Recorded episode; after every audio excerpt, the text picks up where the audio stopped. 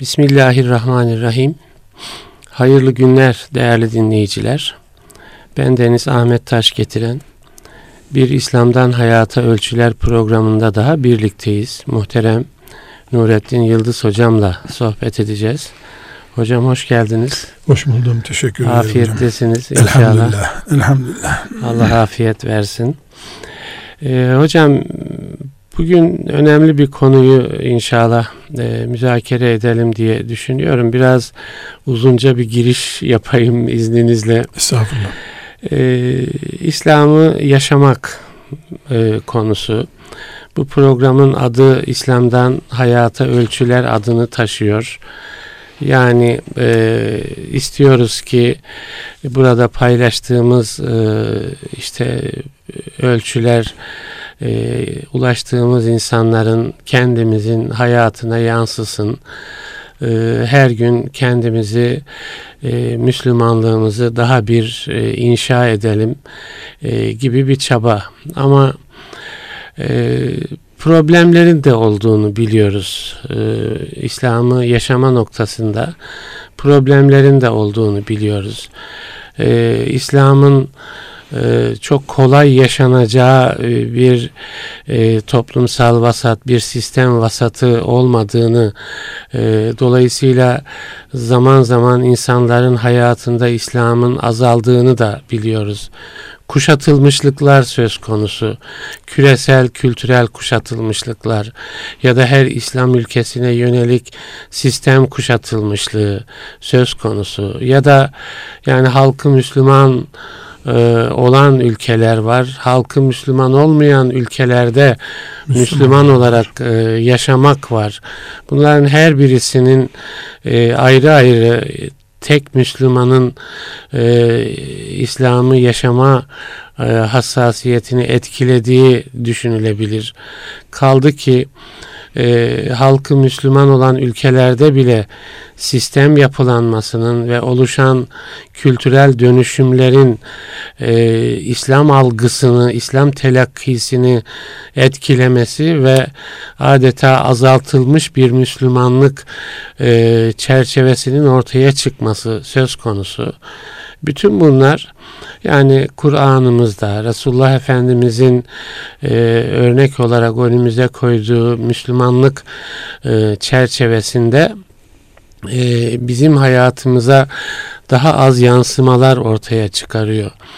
E, dolayısıyla bir kısım insanımız bundan tedirgin de oluyor. Yani e, daha iyi Müslüman olabilme, e, kendisinden Rabbimizin razı olacağı e, Müslümanlık kıvamına ulaşabilme noktasında sancılar var. Yani ben daha fazlasını yapamıyorum. Bir kısmı daha azını içine sindirme gibi yani yapamıyoruz ne yapalım gibi yaşayamamaya gerekçe gerekçe üreten bir zihniyet ortaya çıkıyor. Ee, bir kısmı bu çağda bu kadar yaşanır gibi e, bazı telafi mekanizmaları işletiyor vesaire. Yani siz e, böyle pek çok sorunun da e, geldiği değil mi e, bir hocamızsınız. Önünüze yani insanların hani kişisel hayatlarına, aile hayatlarına, hani medeni hallerine ilişkin, ekonomik ilişkilerine, sosyal ilişkilerine, devletle ilişkilerine ilişkin pek çok sorunun geldiği de bir insansınız. Bu söylediğimiz konu sizin gündeminizde ne kadar önem arz ediyor? İsterseniz oradan başlayalım. Ne tür problemler gözlüyorsunuz, tasnif ediyorsunuz? Oralardan başlayalım diye düşünüyorum. Üstadım sorunuzdan bir defa çok derin bir başlanma ihtiyacı evet. hissediyor. Ee, belki bunu birkaç program konuşacağız. Tabii ki, tabii. Yani meselemiz bizim pansuman tedavi değil de tabii. kökten ciğerden bir tedavi yapacaksak derin konuşacağız. Derin konuşalım. Ben müsaadenizle e, hep şimdi bizi dinleyen mümin kardeşlerimizin de tefekkür edeceği bir soru sorayım. Efendimiz sallallahu aleyhi ve sellemin yaşadığı e, zamana ve Hulefai Raşidinin de 30 yıllık o bereketli zamanına tarihimizde asrı saadet diyoruz. Evet. Asrı saadet. Saadet çağı. Saadet çağı. Evet. Mutluluk Türkçesi evet. değil mi? Mutluluk evet. çağı. Yani evet. tam tercüme edersek mutluluk, mutluluk çağı. çağı. İslam'la mutlu olun Mutlu olun. Yani İslam'ın gelip cahiliyi imha ettiği, cahiliyenin yerine e, Cebrail aleyhisselamın getirdiği e, bereketli, imani ve göklerden e, nuru yağmış bir hayat tarzı değil mi evet, bu? Evet aynen. Yani asr saadet. Asr saadet. Kitabı da var değil mi hatırlıyor musun? Numan Şibli'nin miydi evet, asr saadet tabii. diye. Yani bilinir yani. Asr saadet evet, biliniyor. Evet. Üstadım bir A4 kağıdına evet. e, A diyelim. Bir A4 kağıdı daha B diyelim. Evet. Herhangi bir sade Müslümanın yani böyle İslam tarihini araştırmış, siret-i nebi evet. uzmanı birisinin değil. A bölümüne saadeti gerektirecek, asr saadetin içini dolduracak Efendimiz'e ve ashab-ı kirama ait, hulefâ ait olayları dizelim. Evet. İşte vahiy geldi, işte Efendimiz evlendi, işte Fatıma annemiz evlendi, işte Bedir'de zafer oldu. Yazalım bunları. Evet. B kağıdına da asli saadette olmaması gereken ama olmuş bir sürü üzücü, ağlatıcı, hala bizi kedere boğan şeyleri yazalım. Evet. Bakalım üstadım A ve B hangisi daha çok? Biz asr-ı saadet diye bir kelime duyuyoruz ki hasretimiz kaynıyor ona, değil ona, mi? Yani evet. mesela siz ve ben şimdi asr-ı saadeti konuştuk. Yani fokur fokur oldu benim için. Tabii Böyle ki, gözüm tabii. o Bedir'den dönen mücahitleri izliyor gibi bir evet, manzara evet. oldu. Ama asr-ı saadet dediğimiz şey üstadım yüzlerce gözyaşıyla da dolu aynı zamanda. Muhakkak, evet. Yüzlerce ya en basitinden Efendimiz sallallahu aleyhi ve sellemin mescidinde kavga var ya. Evet. O asr saadetin baş aktörleri olacak insanlar. Buradan şu noktaya gelmek istiyorum. Kainat bir kere ve son kere asr-ı saadet yakaladı. Rahmetellil alemin bir peygamber aleyhisselamın gelmesiyle. Evet. Göklerden, yerden, denizlerden, her yerden tescil edildi ki insanlık zirveye çıktı. Evet. İslam da zirve oldu böylece. İnsanlık yükselince İslam da zirveye çıkmış oldu. Fakat hakikat şu. Bu bizim sanal alemde çizgi filmde e, rol alır gibi her şeyin mutlu olup bittiği sabahleyin kalkıyorsun akşama kadar mutlu oluyorsun sabah kadar da mutlu rüyalar görüyorsun sabahleyin tekrar hayata çıkıyorsun işler iyi gidiyor. Böyle olmadı ya. Böyle bir asli saadet yok. Acıların içinden saadet yakalandı. Evet. Acılarla beraber tıpkı ne gibi? Kış olduğu için soba yakıldı odun bitince üşünür gibi oldu bir daha yakıldı. Baca tıkandı duman oldu ev baca açıldı Isındık ama duman da gördük, soğuk da gördük, is olduk. Hayat üzerinden İslam yaşandı. Tabii ki. O acıların e, ve e, mutlulukların karman çorman gibi durduğu ama mutluluk sahnesinin ağır bastığı bir döneme yani, asr saadet şöyle deniyor. deniyor. Yekuna vardığımızda Yekun, adı asr saadet bunun. Acılar bile zevk verdiği için evet. saadet oluştu sonunda. Evet. Acılar bile zevk ver. Biberden bile lezzet alındı sofrada. Evet.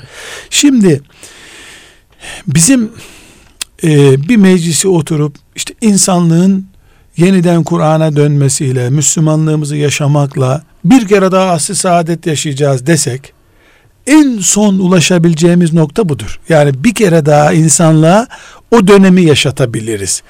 Yani Efendimiz sallallahu aleyhi ve sellem ashabının yaşadığı asli saadetin üstüne bir puan koymamız mümkün değil herhalde. Tabii yani ki. Bu, evet. bu hayal etmemiz abes bir şey bir defa. Ama o zaten şey hocam ufuk gibi. Ha, o, yani ha, olsa olsa gibi. onu tekrar ufuk, ederiz ona, değil mi? Ona koşarız yani. Ha, ona, diyelim ki yakalayacağımız şey de evet. budur inşallah da yakalarız. İnşallah evet. Bunun ötesine çıkmamız mümkün değil. E peki ufkumuz olan, idealimiz olan o asr saadet bile acısız bir asır değil ki. Sıkıntısız bir asır değil ki. Aile sorunu orada da vardı. Muhakkak evet. Çocuklarla ilgili sıkıntılar orada da vardı. E, Medine'de de kıtlık senesi oldu. Fiyatlar çok feci bir şekilde yükseldi. Geçim sıkıntısı oldu. Ashab Efendimiz'e gelip piyasaya müdahale edin ya Resulallah dediler. Evet. Dış düşman tehlikesi hiç bitmedi. Efendimiz sallallahu aleyhi ve sellemin mezara gömdüm diye buyurduğu veda hutbesindeki cahiliye hastalığı e, ırkçılık, Evs ve Hazreç kabilesi arasında Mescid-i Nebi'nin ortasında ortaya çıktı. Münafıklık her fırsatı değerlendirip e, müminlerin arasında fesat oluşturmak için hareketli kaldı. Hep aktif kaldı münafıklık. Küfrün planları hiç bitmedi. Mesela en basitinden hocam hani eee Efendimiz sallallahu aleyhi ve sellemin Tebuk gazvesine katılmayan sahabiler hı hı. hani problemli Kâb radıyallahu anh mesela boykot uygulandı. Boykot mesela. uygulanıyor. Ne mektup geliyor ona yabancılardan Muhammed kıymetini bilmiyorsa gel bize diyor. Gel bize diyorlar. Ya, mesela yani bugün içeriden çürütme şey. Transfer hocam bugün buna transfer teklifleri evet, deniyor. Evet. Yani o, o gazetede kıymetin bilinmedi. Bu cemaatte kıymetin bilinmedi. Bu partiden al buraya gel. Bugün bizim sorunlarımız ya o oraya taşınıyor evet, bu buraya taşınıyor. O zaman da vardı bunlar. Ben şunu ha, buradan nereye geliyoruz? Şuraya gelmek istiyorum. Yani şöyle bir şeye mi ya da ya o zaman da vardı bugün de var aynısı mı? Hayır ha, hayır. Evet, evet. Şunu söylüyorum. Bu din göklerin dini değil yerin dinidir. E, muhakkak. Hayatın... Yeryüzü dini yaşıyoruz biz. Evet. İslam'ı göklerin meleklerin yaşadığı bir din haline getirmemiz yanlıştır. Evet. Rabbimiz bizi bu boğuşma koğuşma içerisinde e, ne kadar kulluk yapacağımızı görmeyi murad ettiği için böyle yaratmıştır. Evet. Yani İslam insanlara bir hayal dünyası sunup günün birinde o göklere çıkacaksınız demiyor. Rabbinize kavuşursanız cennette o zaman mutluluk vaat ediyor. Darusselam ahirettir, cennettir evet. inşallah. Evet. Dünyada Darusselam olmaz. Evet. Bağdat'ın adı Darusselam'dı, mutluluk şehriydi e, insanların canı güvende olmadı. Sonunda hepsi öldü gitti. Evet. Moğol istilası altında veya Haçlı istilası altında. Bu sebeple her şeyden önce biz yani dünyada bugün, şeytan olacak, e, nefis olacak. Şeytan bizden önce vardı üstelik. Evet, evet. Bir profesyonel düşman olarak bizden binlerce sene önce geldi, bu, yerleşti. Bunun içinden Müslümanlığımızı kurtardık. Biz bu kaos ortamından Rabbimizi bulacağız. Evet, güzel. Biz bu sıkıntıların içerisinden mutlu yaşamayı becereceğiz. Evet. Yani Uhud'dan döneceğiz. Yara bere içerisinde Rabbimize secde edeceğiz, bahçemize gideceğiz, çalışacağız. İşimizi de savsaklamayacağız. Yani acıların bizi acınır hale getiremeyeceği bir dünyada yaşamak zorundayız biz. Evet. Aksi takdirde hayal bir İslam gelecek nesillere aktardığımız hatalı bir eğitim sistemidir. Yani şunu hoca efendilerimiz, İslam önderlerimiz söylerlerse yanlış olur. Yani geliyor, İslam geliyor, aile huzursuzluğu kalmayacak, hiçbir şey kalmayacak. Sabahleyin evden çıkacaksın cennete, akşama kadar yaşarsan gece cennete gideceksin. Böyle bu yanlış bir eğitim. Biz cihat için varız ve bu cihat hep Uhud'da olmayacak, evde de olacak. Büyük cihattan küçük cihada, küçük cihattan büyük cihada gitgellerimiz olacak bizim. Evet. Bu sebeple biz İslam'ın bize hayal vaat etmediğini nefisle, düşmanla cihat vaat ettiğini bilmemiz gerekiyor. Cihadın akabinde cennet olacak bize. Evet. Ama cihadı Çanakkale'ye daraltırsak eğer, evlerimizde de nefislerimizle aile içinde bir cihat olmayacağını hayal edersek, varsayarsak sadece Çanak, Çanakkale'de yedi düvele karşı savaşıyorsun ama yedi torununa, yedi çocuğuna karşı savaş var kabul etmiyorsun bu çöküntümüzün mevcut yani bizim beklentilerimiz niye gerçekleşmiyor diye yaşadığımız sıkıntılı ortamın temelinde asıl saadeti anlayamayışımız var. Ve bize konuşmalarında, kitaplarında e, güllük gülistanlık lale dönemi vaat edenler yanlış şeyler vaat ediyorlar. Dünyada ya şöyle bir şey hocam. Şimdi yani asr-ı saadette de tabi e, insan ol, olan her yerde problem var. Asr-ı saadette de bu problemler yaşandı. Var, evet. Ama asr-ı saadetteki insanın Müslümanlık kıvamıyla diyelim bu direnme gücüyle diyelim. Direnme, direnme gücü gücüyle. artı yani yaşadığı Müslümanlık e, kıvamı diyelim ile yani bugünün insanının o e, kıvam zaafı e, önemli fark ortaya Çok fark. ortaya çıkarıyor. Ama imkanlar da farklı hocam. İmk- işte İmkanlar imkanlar, da da farklı. farklı. imkanlar da farklı. Dolayısıyla bir şey değişmiyor. Ee, şöyle bir şey demek istiyorum. Yani bu imkanlar içerisinde biz e, Müslümanlığımızı nasıl daha çoğaltabiliriz?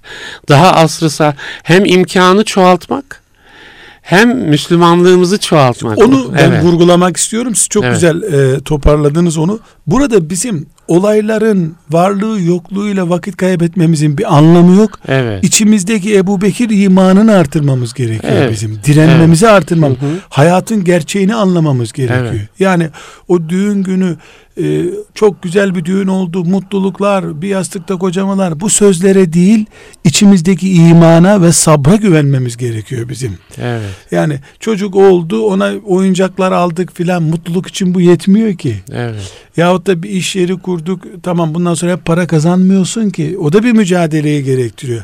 Bizim e, değişken olarak asr saadet dönemindeki Müslüman nesille Allah onlardan razı olsun bizim bu zamanın değişkenliği olarak her şeyi bir tuşla halletme hastalığımız ortaya çıkmıştır. Hmm. Basıyorsun bir tuşa yardım geliyor. Hı hı. Hastaneye gitmek de yok. Ambulans çağırıyorsun. Mantığımız bizim. Onlar ise e, bünyelerinin tahammülünü sonuna kadar kullandılar. Kullanmak zorunda olduklarını hissettiler. Ne Allahu Teala ne ile imtihan ediyorsa o imtihana karşı sonuna kadar cihad etmeye razı oldular. Müminlik bu zaten. Evet. Bizde ise dini hocaya ve şeyh efendiye havale et. O seni kurtarsın kıyamet günü sen ama ticaretinde faizinden hiç taviz verme. Evet.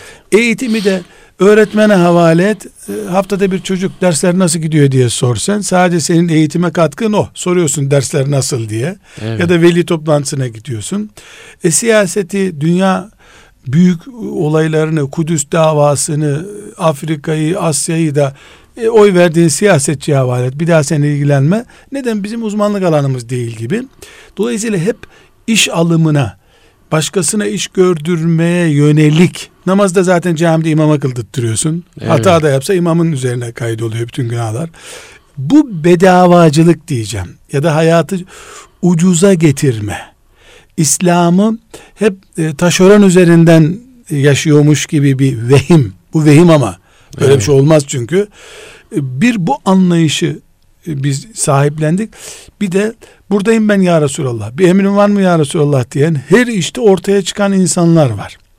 Cihatsa cihat, e, savaşsa savaş, ziraatse ziraat, her işin adamı gibi çalışan nesil var. Bizim sıkıntımız tahammülümüzün olmayacağına, çok iş göremeyeceğimize, 8 saat uyumazsak sabahleyin gözümüzü açamayacağımıza inanıyor olmamızdan kaynaklanıyor. Yani bir tür keyifli bir nesil olmak Hı hı. istiyoruz. Keyfi hakkımız görüyoruz. Halbuki Rabbimiz bizi bir mücadele içinde görmek istiyor. İlla bu Çanakkale'de dövüşmek değildir. Evde de nefsimizle sabah namazına kalkmak bir dövüşme çeşididir. E, doktorun demesine gerek kalmadan fazla yediğini anlayıp sofradan aç kalkmak bir Çanakkale türüdür üstadım. Hı hı. Yani if- iftar sofrası kuruyoruz. Ramazan-ı Şerifimiz gelecek inşallah. İftar sofrası kuruyoruz. Çanakkale bizim iftar sofralarımızda. Zühd peygamberinin ümmetiyiz. Yani az yeme üzerine. Ramazan'da az yemeyi e, öğrenelim diye bir aylık eğitim kampına giriyoruz. Peygamberimiz Aleyhisselam iftarda az yiyin diye tembih ediyor üstelik. Üç seans yani Ramazan e, zühd ayı. Peygamberimiz zühd peygamberi iftarda az yiyin diye talimat var.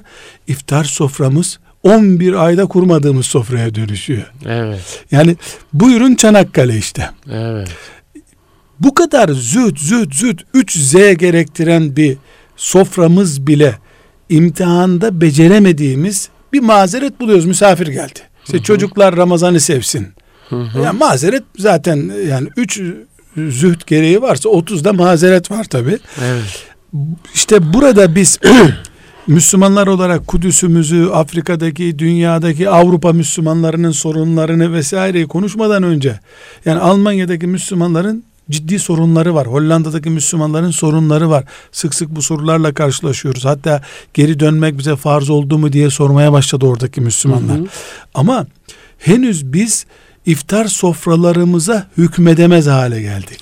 Niye hocam işte asıl bence onu anlamak lazım. Yani niye mesela iftar soframıza hükmedemez hale geldik? Yani oradaki bizim yani kişilik e, normlarımızda neyi kaybettik? Şu yani? üstadım. Evet. Nefis terbiyesini tasavvufta bir mertebeye gelenlerin işi olarak havale ettik taşörenimiz. Evet, evet. Halbuki nefis terbiyesi la ilahe illallah Muhammedur Resulullah diyen herkesin işi ya. Evet. Nefsi terbiye edilmemiş bir Müslüman olur mu? Yani kim az yemeli? Tasavvufta filan mertebeye gelenler. Gerisi evet. doyduğu kadar. Bu yanlışlık burada. Niye kim namaz kılmalı sorusuna yaşlılar demiyoruz da her Müslüman namaz kılar diyoruz. E nefis terbiyesi de bir namaz çeşidi. Evet. Yani tasavvuf niye bir kesimin işi oluyor da bütün ümmetin terbiye sistemi olmuyor? Evet. Bütün ümmetin terbiye sistemi bu. Adına tasavvuf demeyelim. Evet. E, hasibil muharisi ne diyorsa öyle diyelim. Muhasibinin dediğini diyelim. Yani ben de öyle diyorum zaten. Adına tasavvuf diyelim demeyelim.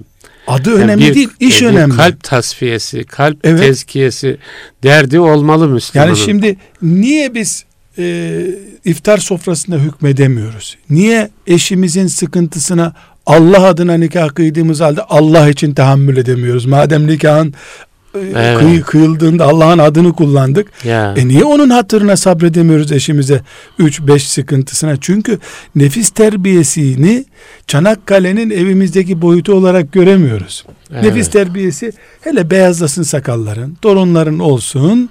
Ondan sonra bir uygun bir şeyh efendi bulacaksın hem de. Ahiret ancak o zaman görünüyor gibi aslında ahiret elden gitmiş oluyor o zaman yani çünkü kaybediyorsun aileni kaybediyorsun iş, işte ip, ipin ucu elinden çıkıyor e, birikiyor dosyaların birikiyor çözemiyorsun evet. yani biz çocuklarımızın mesela bu yaz e, geçen hafta Konya'daydım evet. orada Müslümanın parası diye bir e, hmm. e, konuşma yaptım iş adamlarına e, orada dedim ki biz ümmet olarak hayatın ümmetiyiz. Hayatın içinden geldik.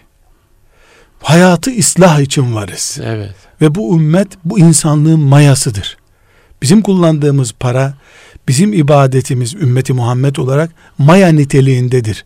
Biz bozulursak, bizim para işlememiz, para tarzımız bozulursa, bizim ailemiz bozulursa insanlık gider. Son evet. gemiyiz biz. Dolayısıyla mayaya dikkat edelim. Onun için geçen sene çocuklarınızı namaz öğrensin diye camiye gönderdiyseniz güzel bir iş yaptınız. Bu sene göndermeyin. Ne yapın biliyor musunuz dedim. Bu sene Allah'tan korkan, haramdan korkan ve Peygamber Efendimiz sallallahu aleyhi ve sellemin e, peygamberlerle, sıddıklarla dirilecek dediği doğru bir tüccar bulun. Çocuğunuzu oraya götürün. Üç ay yaz tatilinde ticaret, para kazanmayı öğrensin. Helal yalan, para yalan konuşmayan, Allah'tan korkan, hile yapmayan tüccar bir beyefendi görsün. Harçlığını da siz verin çocuğun. Evet, evet. Adama deyin ki sen masraf etme al bunu harçlık olarak çocuğuma ver. Geçen sene camiye gönderdin Kur'an ve namaz için bu sene dükkana gönder diyorum. Muamelat. Yani parayı bilmeyen Müslüman namazı nasıl bilir hocam? Evet. Aksi takdirde faiz alacak. Aksi takdirde yalan konuşacak. Aksi, helalle haramı tefrik edemeyecek. Belki bu demin işte başta sunduğumuz konu en çok bu para ilişkilerinde. Elbette. E, iş hayatında yani iş hayatında Hayatın, bulunan Müslümanın e, ya ne yapalım diyerek hep sığınarak böyle İslamsız. Ama neden hocam? Bugüne kadar para eğitimi diye bir ders maddesi koyduk mu biz çocuklarımızı evet. eğitmede? Bir daha askerden gelecek de iş bulacak da paranın helal haramlığını o zaman tanıyacak. Evet. Halbuki zinanın haramlığını 10 yaşında öğrendiği gibi helal para kültürünü de 10 yaşında öğrensin çocuklarımız. Evet. Biz ise kumbara alıp para saklamayı söylüyoruz. En iyi ihtimalle aile başkasının parasını tutmamayı öğretiyordur. Hayır. Helal para kazanmayı öğretmek, abdest alıp namaz kılmayı öğretmek kadar önemli. Evet. Haramdan kaçmak yeterli değil, pozitifini Çünkü öğretiyorsun. hayatın asıl önemli kısmı o. Yani burada neye örnek veriyorum üstadım? Ee, bir de dedim ki üçüncü olarak da şunu yapalım dedim. Çocuklarımızı bir sene camiye gönderdik mi? Bu sene de e, Ticaret, ticareti ha. öğrettik mi? Helal ticareti. Bir de çocuğumuzun kabiliyeti var mı yok mu o da ortaya çıkmış olur. Üçüncü senede akrabalarımızdan yaşlı birinin e, bulunduğu köydeki bir yere gönderelim. Masraflarını da verelim o dedenin. Yaşlı bir insan olarak ağaçlarla, toprakla buluştur bu çocuğu diyelim.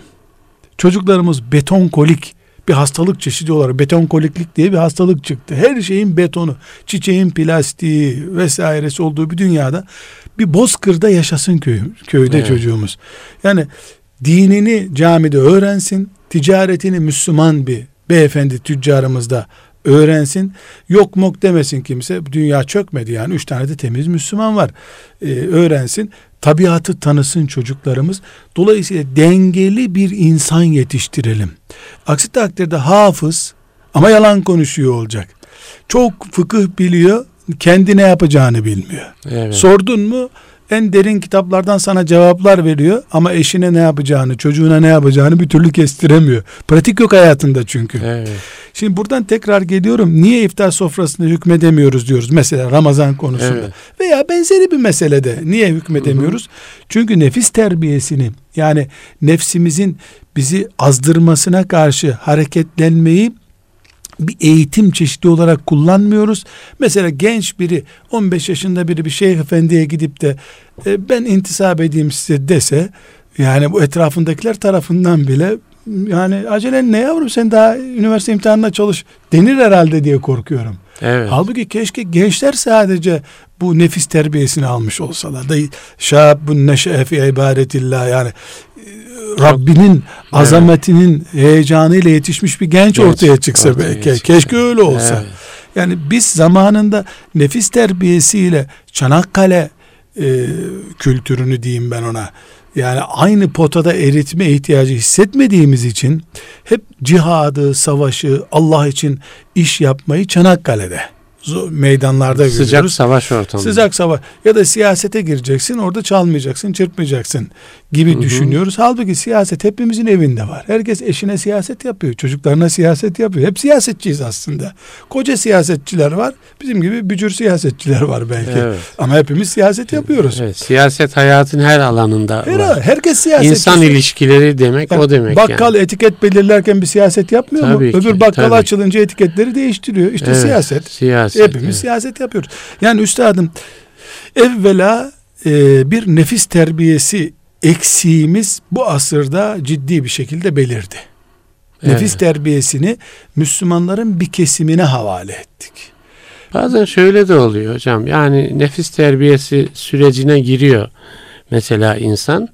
Ama hani nefis terbiyesiyle hayatı da birbirinden ayırıyor.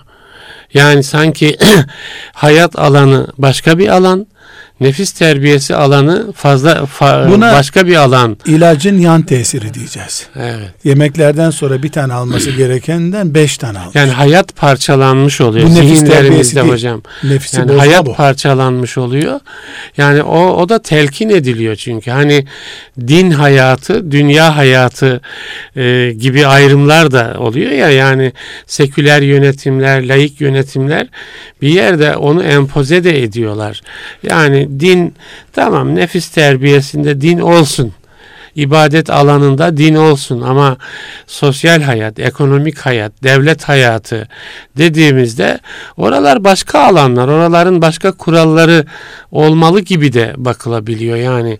Onun için o hayatı birleştirmek, bir bütün görmek o, o da ayrı bir disiplin. Bir lise talebesini, bir lise talebesi bir öğre, matematik öğretmeninden ders görüyor. Eğer öğretmen bütün eğitim bu matematiktir derse eğitimi yanlış yönlendirmiş olur. Evet. Ben sana matematik veriyorum, biyolojiyi filancadan öğren.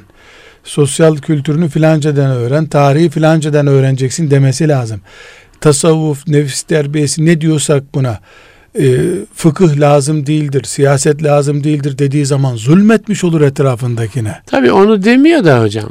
Onu insanlar kendi zihinlerinde ayrıştırıyorlar. Demiyor ama demeye gelen tavır sergiliyor. Yani şöyle bir şey yani insan e, ya kafasında bir denge kuruyor. Ben nefis terbiyesiyle ya dinimi kurtarırım öbür alanı da haşa Allah görmezden gelir falan gibi yani kendi içinde bu tarz şeyler yapıyor. Meşrulaştırma alanları açmaya Hocam, çalışıyor. Hocam bu, bu kendi başına bir tuzak. Evet. Kendi başına bir tuzak yani bile bile şeytana teslim etmiş olur insan kendini. O zaman sadece namaz kılıp oruç tutmasın. Evet. Ya da Ramazan'da tuttuğu orucu namazlara saydırsın. Evet. Yani bu batıl bir şey. Evet. Bu bu düzeyde bizi dinleyen kardeşlerimiz arasında bu düzeyde İslam'ı kendine oyuncak yapacak biri olacağını zannetmiyorum. İnsanlığın gözü açıldı artık. Bu kadar basitte düşünmüyor. En azından böyle ama Allah affetsin daha iyisini yapacağım der insan bari yani. Yani mesela işte o da bakın bir zihni e, kaçma alanı. Allah affetsin e, diyerek e, bir böyle kaçma dese alanı. bari İslam'la oynamamış ha, olsun. Oynamamış bari İslam'la oynamasın. Evet. Yani en azından dinimi rahat bırak. Hani mesela şu tarz şeyler bunları biraz tahlil edelim diye düşünüyorum hocam. Yani size de sorular hani fetva bulmak Değil tabii mi? canım tabii. İşte fetva bulmak. Size soran insanın gene bir İslami hassasiyeti vardır. Değil mi? Yani e, diyelim zekat konusunda, faiz konusunda, reklam konusunda vesaire. Yani ona uyup uymadığı ayrı bir şey. Ee, mesela bu tür şeylerde şöyle savunmalar ama hocam Değil mi? Ama, Ama hocam, hocam başlıyor. Yani başlıyor. Bir de hiç sormayan var. Yani hacca gittiği halde, umreye gittiği halde ya bu işin kitabı böyle. Yani ekonomi böyle yazar diyerek gidenler var. Yani bunların hakikaten ruh hallerini, dini anlama tarzlarını değil mi? Yani Allah ile ilişkileri e, anlama tarzlarını Dilim, tahlil etmek lazım. Dilimin diyorum. ucuna geliyor ama hocam söylemekte de zorlanıyorum. Bu imanın varlığı ile yokluğunda gelgitler demektir bu. Yani aslında iman bu değil tabi. Ben ya bence şey mesela bunu bu açıklıkta insanımızın önüne koymak lazım hocam. Yani ya iman bu di, değil. Sizin diliniz zorlanıyor ama yani insana da ya arkadaş iman şu demek değil mi? Yani senin hayatında iman sadece namazda yer alır bu değil yani değil mi? Ya da beğendiklerin. Heh. Yani beğeniyor İslam'dan marketten beğenir gibi İslam'dan beğeniyorsun. Namazın zararı yok. Kalsın namaz. Heh. Bu pahalı bunu almayalım der gibi. Yani. Ya böyle iman olmaz hocam. Yani ashab-ı kirama ölçsen yani ashab-ı kiram bunu düşünseler gök başlarına düşerdi Kim, herhalde. Malik bin Enes'in mi? Yani sizin onlara benzeyen, ashaba benzeyen tek tarafınız la ilahe illallah demenizdir gibi bir şey Hasan Basri'den de böyle nakiller evet. var. E, vakıa ortada hocam. Yani evet. bunu tefekkür etmekte bile sıkıntı var. Yani bu ben bunu bazen söylüyorum da sonra da keşke üzmesem Müslümanları diyorum. Yani biz sekülerizmle, laiklikle savaşıyoruz ama içimize sinmiş bir hastalık bu aslında. Çaktırmadan Hocam bunu biz geliştirelim de şu programın bir anonsunu yapayım ben. bu program değerli dinleyiciler İslam'dan Hayata Ölçüler programı. Ben Deniz Ahmet Taş getiren Nurettin Yıldız hocamla e, sohbet ediyoruz. Yani Müslümanlığımızı konuşuyoruz. İslam'dan hayata ölçüler çerçevesinde hayatımızda ne kadar İslam var? Bunları konuşuyoruz. Buralara geldik. Buyurun hocam. Şimdi yani sekülerizm işte şu kadar senedir içimize girdi e, bizi eziyor filan işte hep yani global manada ya da devlet çapındaki sekülerizm okullara din dersi koydu koymadı evet. bu konularda konuş ama şöyle çaktırmadan bir röntgen kendimize çeksek e, kitlesel olarak veyahut da e, bireysel bazda da bir sekülerizm, laiklik benimsenmeye başlanmış durumdadır. Yani mesela bu verdiğiniz örnekler yani bu güzel bunu zor yapıyorum buna sonra yaparım. Hacca ihtiyar pozisyonu biçmek mesela evet. e, Ramazan fitresiyle bütün malını aklamaya çalışmak. Bu da bir sekülerizm çeşidi yani. Allah'a tam teslim olur Müslüman. E, İslam Müslümanın Allah'ın dininin şeklini alması demektir. İslam'a şekil verdiğin zaman e, bu olmaz. Müşrikler de nihayet Mekke'deki o meşhur müşrikler toptan reddetmiyorlardı Allah'ı. Beğenmedikleri şeyler vardı. Onları alenen söylüyorlardı. Biz bunları istemiyoruz diyorlardı. Şuna dokunmasın evet. din diyorlardı. Şimdi biz bunu alenen söylemiyoruz. Gerçi çok ürküyorum hocam. Bu alenen söylenmeye de başlandı ya. Evet. Yani Müslüman lığından kimsenin şüphe etme hakkımız yok ama bu ayetin bu zamanda olması mümkün mü soruları başladı. Mesela ben çok... Hocam bence işte bakın bu problemleri konuşmak da bence insan görmek istemiyor. Kendi durduğu yeri. Yani bak arkadaş böyle ya yakın, görünüyorsun. Ya da yakınımın durduğu yeri. Ha, bu böyle görünüyorsun. Din açısından bakıldığında sahabe aynasına konduğunda böyle görünüyorsun. Yani bu söylemek lazım. Onun için yani bence dilinizin ucuna gelenleri böyle ee, konuşalım yani. Konuşalım tabii. Hocam şimdi mesela ben talebe iken İmam Hatip Lisesi'nde hiç unutmuyorum. Ee, Üsküdar'a bir sebeple gelmiştim. Ee, orada birisi e, bu Üsküdar Sahil Camii'nde namaz kıldım. Beni selam kelamdan sonra o da meğer Yüksek İslam Enstitüsü'ydü o zaman İlahiyat evet. Fakültesi. O da orada okuyormuş. Nerede okuyorsun? Böyle tanıştık, muhabbet ettik. Ee, sahile gittik, oturduk. Bana dedi ki sen dedi hangi mezhebi tutuyorsun dedi. Ya zaten ben talebeyim ne bileyim mezhebi mi olur İslam'ın Hanefiyiz de herkes Hanefi değil mi gibi geçti içimden. Bana bir saat orada e, İmam-ı Azam'ın kulları değiliz biz Allah'ın kullarıyız filan vesaire gibi hmm. açıkladı. Alabur oldu kafam. Yani evet. genç bir talebeyim hafızım ama yani bu tip çalkantılardan bir haberim. Elhamdülillah babam beni Hanefi mezhebinin e, bütün teferruatıyla donattı. Ben başka bir şeyden de haberim yok. Mezhep varlığından da haberim yok zaten yani. Öyle evet, bir, evet. Yani iman ettik gidiyoruz. Sonra Arapça okuyordum. Üsküdar'da e, Kartal Baba Camii diye bir cami vardı. Evet. Orada e, hocamdan Arapça okuyordum. Gittim. 1977 hocam. Evet. 1977. Hocam dedim sahilde bana birisi böyle böyle dedi dedim. 1977 dedi ki Nurattin dedi ben sana bunu izah edeceğim ama dedi ömrün olursa dedi sen 60 yaşına gelirsen görürsün dedi bu sözler peygamberimiz için de söylenecek dedi. Allah Allah. Bugün biz İmam-ı Azam'ı koruyamazsak o gün peygamberimizi de koruyamayız. Sen 100 yaşına geldiğinde de bunlar Kur'an içinde söylenecek dedi. Evet. Çünkü bu tuğlayı yukarıdan sökmeye başlıyorlar. Evet. Hiçbirine izin vermeyen de, doğru biz İmam-ı Azam'ın kulu değiliz ama İmam-ı Azam sayesinde Allah ve peygamberi öğreniriz onu korumak zorundayız dedi. Evet. Bu çok dikkatimi hmm. çekti üstadım. Bu yakın günde birisi bana bir video gönderdi.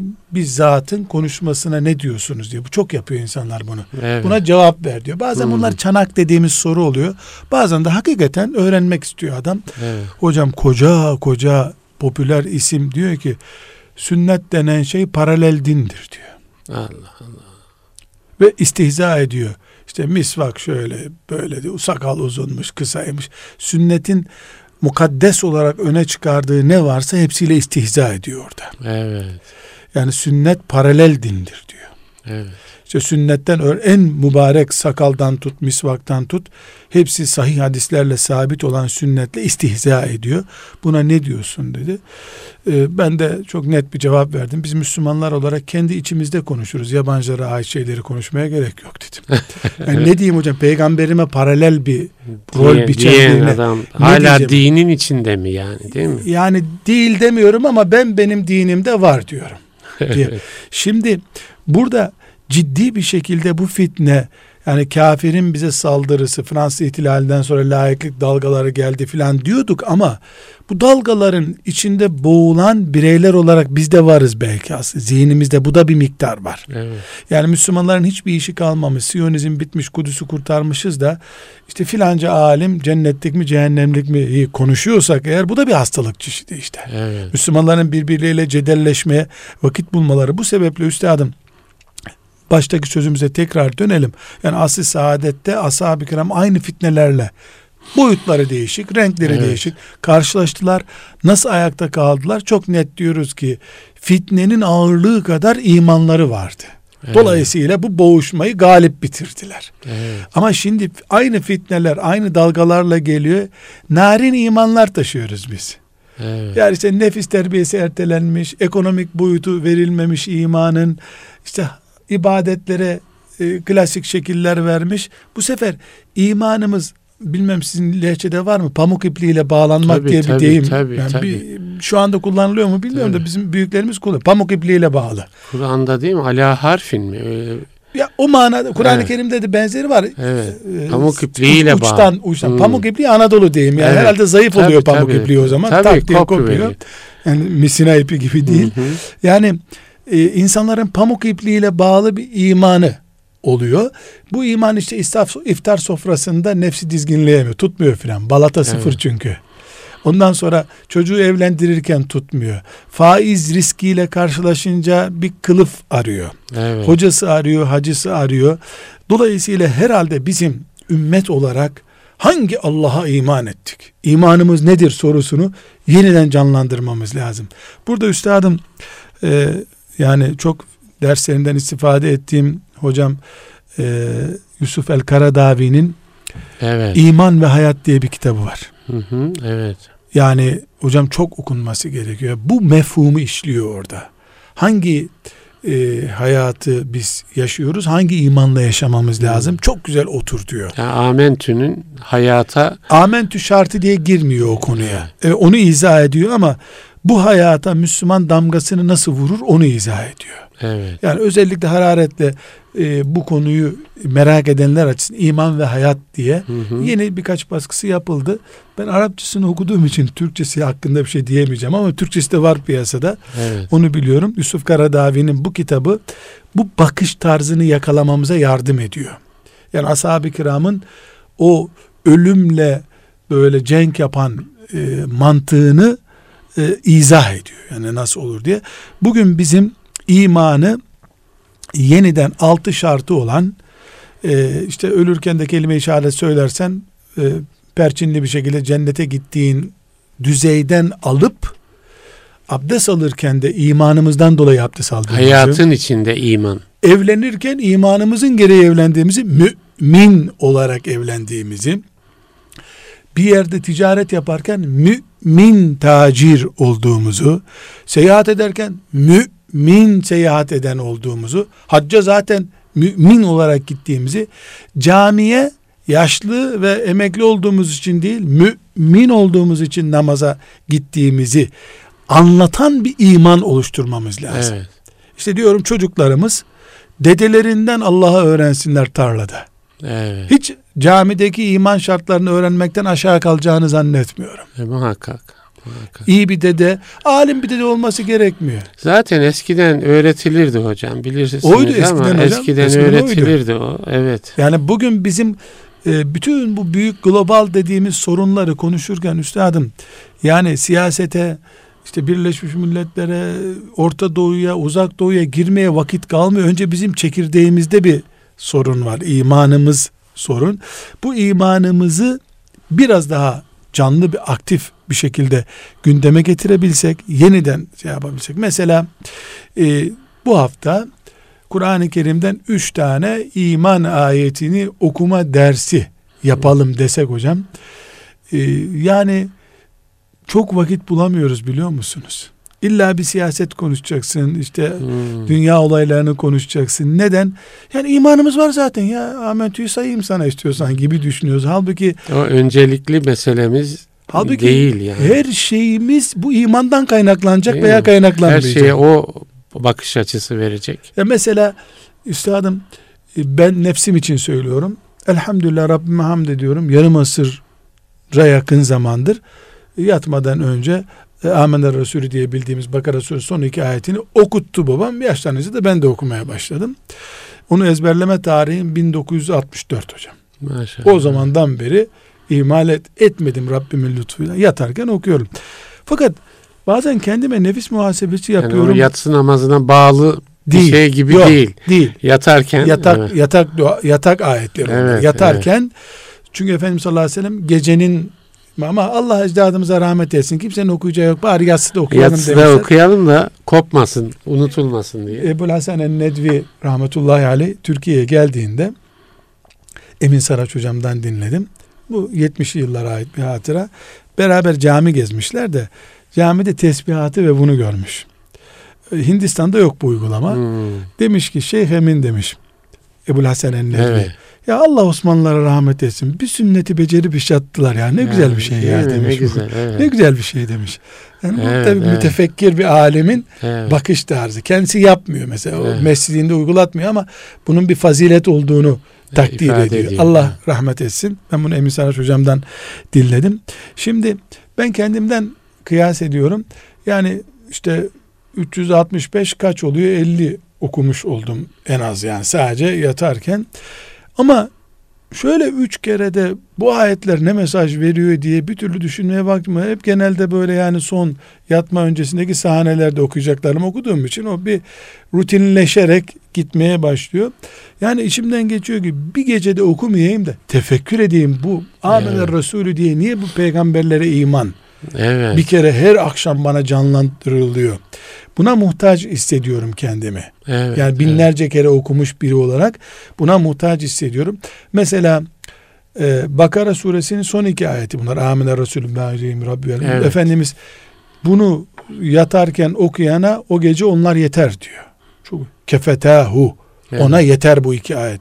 Muhteşem bir şey hocam. Herhalde bizim bütün Anadolu'yu dolaşıp seminerler yapıp Niye Amine Resulü okuyoruz diye kampanya yapsak e bu hadis-i şerifi e, yaşamış oluruz. Amine Resulü'yü anlatsak. Ya Amine Resulü'de ne anlatılıyor ki? Hı-hı. Hakikaten hocam muhteşem bir şey. Mesela Rabbimiz bize yük yükleme. Kaldıramayacağımız evet. şeyleri kafire karşı bize yardım et. Bize evet. merhamet et. Yani her gece hatırlamamız gereken manzara. Evet. İnşallah benim niyetim e, bununla ilgili bir seminer dizisi yapmak. Çok yani güzel. Çok Bakara güzel. suresinin son iki ayeti peygamber vasiyeti. Evet. Aleyhissalatü vesselam. Evet. Herkes okusun diyor. Evet. Bundan şu noktaya gelmek istiyorum üstadım. Efendimiz Aleyhisselam her gece tazeleyin imanınızı diyor bize. Tabii. Ya zaten biz Müslümandık doğduğumuzdan beri. Ezanımız var mesela.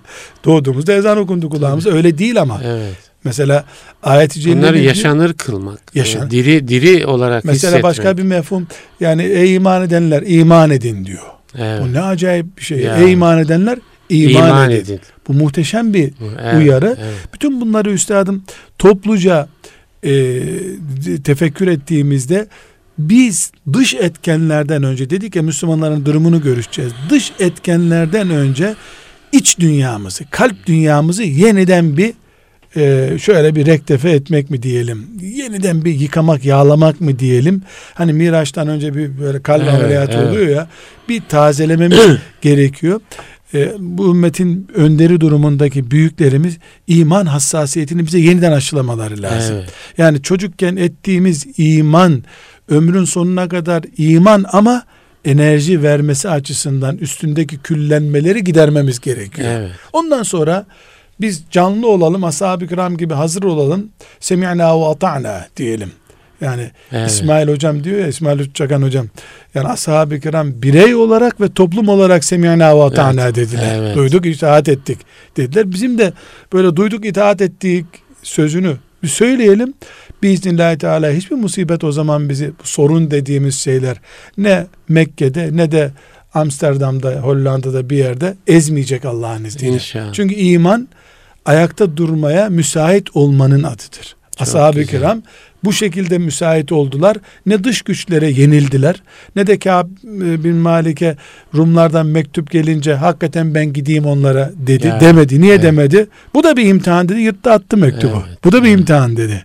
İnşallah biz de muvaffak oluruz. Hocam üstad. şöyle beş dakika bir süremiz var. Amsterdam dediniz. evet. Yani Avrupa'daki Müslümanların kardeşlerimizin e, beklentilerine yönelik de bir şeyler söyleyelim.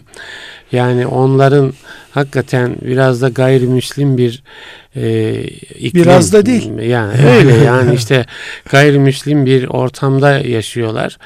E, yani neler söylenebilir? Yani bu iman hassasiyeti tabii ki çok önemli.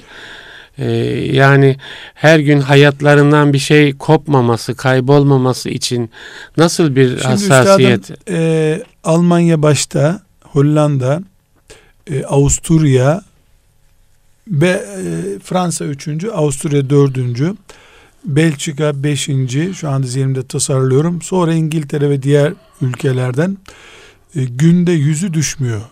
Gelen, soru geliyor. Soru geliyor e, özellikle benimle telefonla görüşüp dertleşmek isteyen olur. Ayda bir 20 ailede geliyor rahat. Ne soru? Soruları yani, şöyle tasnif hocam Hollanda'dan mi? uçağa biniyor sabahleyin gelip akşam gidiyorlar. Böyle Allah bir şey. Allah. Nasıl? Hocam Şimdi bu insanlar da çok dertli insanlar ya, yani. Bir defa iman onları İyi, bir arayış evet, böyle bir hassasiyete sevk ediyor. Bir numaralı soru hocam e, aile ayakta durmuyor. Evet. Kemiksiz aile. Çökme riski var. Kadınların çok şikayeti var. Çok ama. Evet. Yani neredeyse böyle kapıdan girerken bu herhalde eşinden şikayet edecek diye gözünden anlamaya evet başlıyor böyle evet. bir o, o derece bir numaralı konu iki numaralı konu ben bu çocuklarımı ne yapacağım konusu. Evet. Yani Nasıl Müslüman yetiştireceğim? üç numaralı konu belki bu iki numarada olabilir ama üç numaralı konu bilhassa Almanya'da e, iki, üç numaralı diye tereddüt ediyorum.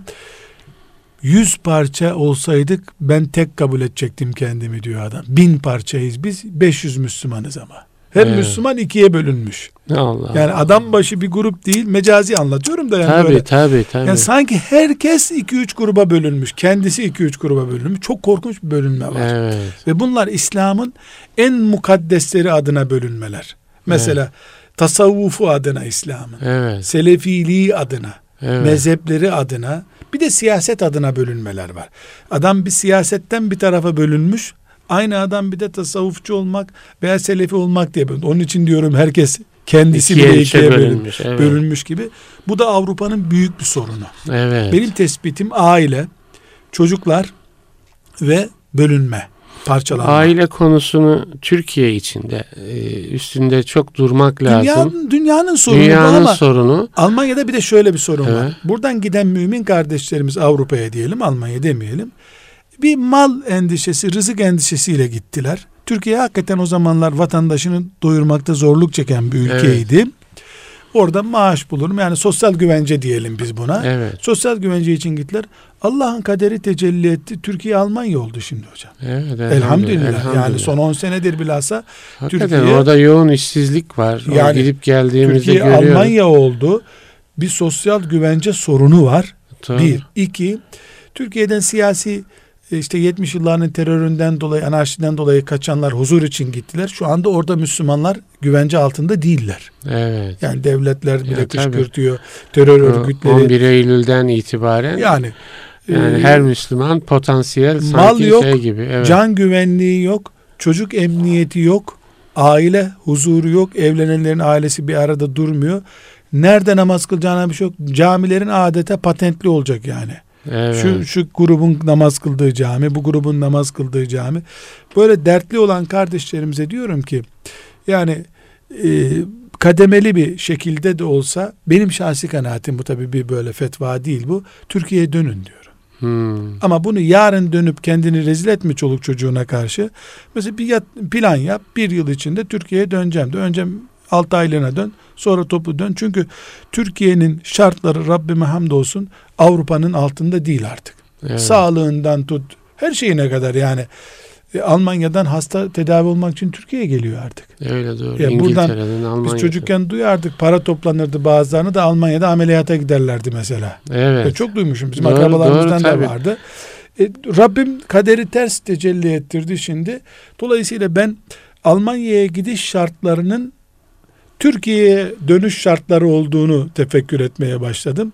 Oradaki kardeşlerimize bunu ciddi ciddi düşünmelerini tavsiye ediyorum. Çocuk gerçekten derse. Çünkü oradaki şeyleri dinliyoruz hocam. Yani hastanenin acil durumu gibi bir durum olabilir çocuk eğitiminde ancak. Hmm. Mesela bir arkadaşımız geldi hafızlık kursu kurduğunu söyledi bana Almanya'nın bir şehrinde. İsim zikretmeyeyim oradakiler tanır onu çünkü. İşte 100 hafız yetiştireceğim filan dedi. Ee, ben de dedim ki sen kendin hafız mısın? Hafızım dedi. Sen dedim aklın başında mı ya? Türkiye 70 milyon tamamı Müslüman biliniyor bunun. Burada Kur'an kurslarında hafız bulunup yetiştirilemiyor. Sen Almanya'da devlet 19 yaşına kadar bunu sana vermiyor bir defa. Cumartesi pazar çocuğu alacaksın da haftada bir günde nasıl hafız yetiştireceksin? Ya ne dedi hocam biliyor musunuz? Böyle diyerek heyecan vermeye çalışıyorum Müslümanlara belki imanın şartlarını öğretirim. ben de dedim ki peki Kur'an en büyük isim onu tükettin sonra ne kullanacaksın? Evet. Sonra ne kullanacaksın? Çok üzüldü. Kaldırayım mı bu ismi dedi. Acil kaldır dedim. Evet. Hafızlığı oyuncağa çevirdin sen. E, Müslümanların umuduyla oynama hakkımız yok. Yani ben Avrupa'daki kardeşlerimizin belki bunu özel konuşuruz. Oradan gelen Onu ayrıca da konuşuruz böyle. Bence e, geri hicret dönemindeler onlar Evet. diye düşünüyorum. Ama şunu da söylüyorum. Çok iyi o ülkenin dilini bilen, küçük çapta çocuğu olmayanlar ve belli bir birikimi olanlar orada kalıp emri bin maruf yapmalı, İslam'ı tebliğ, tebliğ etmeliler. Evet. Ama bu tür yeteneği mesela çok iyi Fransızca bilmeyen, orada siyasi bir kimliği olmayan, ekonomik durumu iyi olmayan Fransa'da kalmasın. Evet. Çünkü o orada kendisini tutma kudretinde değil henüz. Evet. Kaybolma riski var. Kaybolma riski çok yüksek. Fakat mesela siyasi bir aktivite Fransız kültürünü çok iyi biliyor. Bir Fransızla oturup konuşabiliyor. Bizim orada Allah'a, peygamberi anlatacak adamlara da ihtiyacımız var. Hocalarımız evet. orada kapı Bütün dünyada. Bütün dünyada var. Ama hocam kaç kişi bu kudrete sahip olabilir yani? Orada yıllarca kalan kardeşlerimiz e, yani iyi Fransızca ya aslında bilip bunu da gündeme almak lazım. Yani orada hakikaten İslam'ı anlatabilecek e, nitelikte insan bulundurmayı değil mi hocam? Şüphesiz. Yani onu da gündemimize alıp o insanı yetiştirmek. Ama ee, hocam o, kurumların görevi bu. Bu tabii, Türkiye'de tabii. Diyanet'in görevi, evet. İslam Konferansı'nın görevi. görevi yani evet. siz ve ben şahıs olarak Avrupa'da koca bir kıtada yani. Yok, hep, hep, o, onu dert edinilirse hocam. Yani başka Bireysel sivil müesseseler de oluşuyor. Olur Diyanet'ten, İslam Konferansı'ndan ayrı, vakıfların vesaire de o tarz gündemleri olmalı diye Çünkü düşünebiliriz. Avrupa yani. bilhassa mesela Avusturya örneğini gördük. Yavaş yavaş dişlerini göstermeye başladı Avrupa. Demokrasilerinin tabii, oyuncak tabii, olduğu tabii, ortaya çıktı. Oyun, Demokrasiler, insan hakları palavra olduğu evet, anlaşılmış hocam, oldu. Sisi'nin altına kırmızı halı döşediler ayaklarının altına. Ee, daha iyi Almanya hizmetkar yani. nerede bulacaklar? Ya, daha, daha iyi hizmetkar nerede bulacaklar? Hocam teşekkür ederiz. Allah razı Allah razı olsun. Değerli dinleyiciler, İslam'dan Hayata Ölçüler programında beraberdik. Bendeniz Ahmet Taş getiren muhterem Nurettin Yıldız hocamla birlikteydik. Hayırlı günler diliyoruz. Hepinize sağlık, afiyet diliyoruz efendim. Hoşçakalın.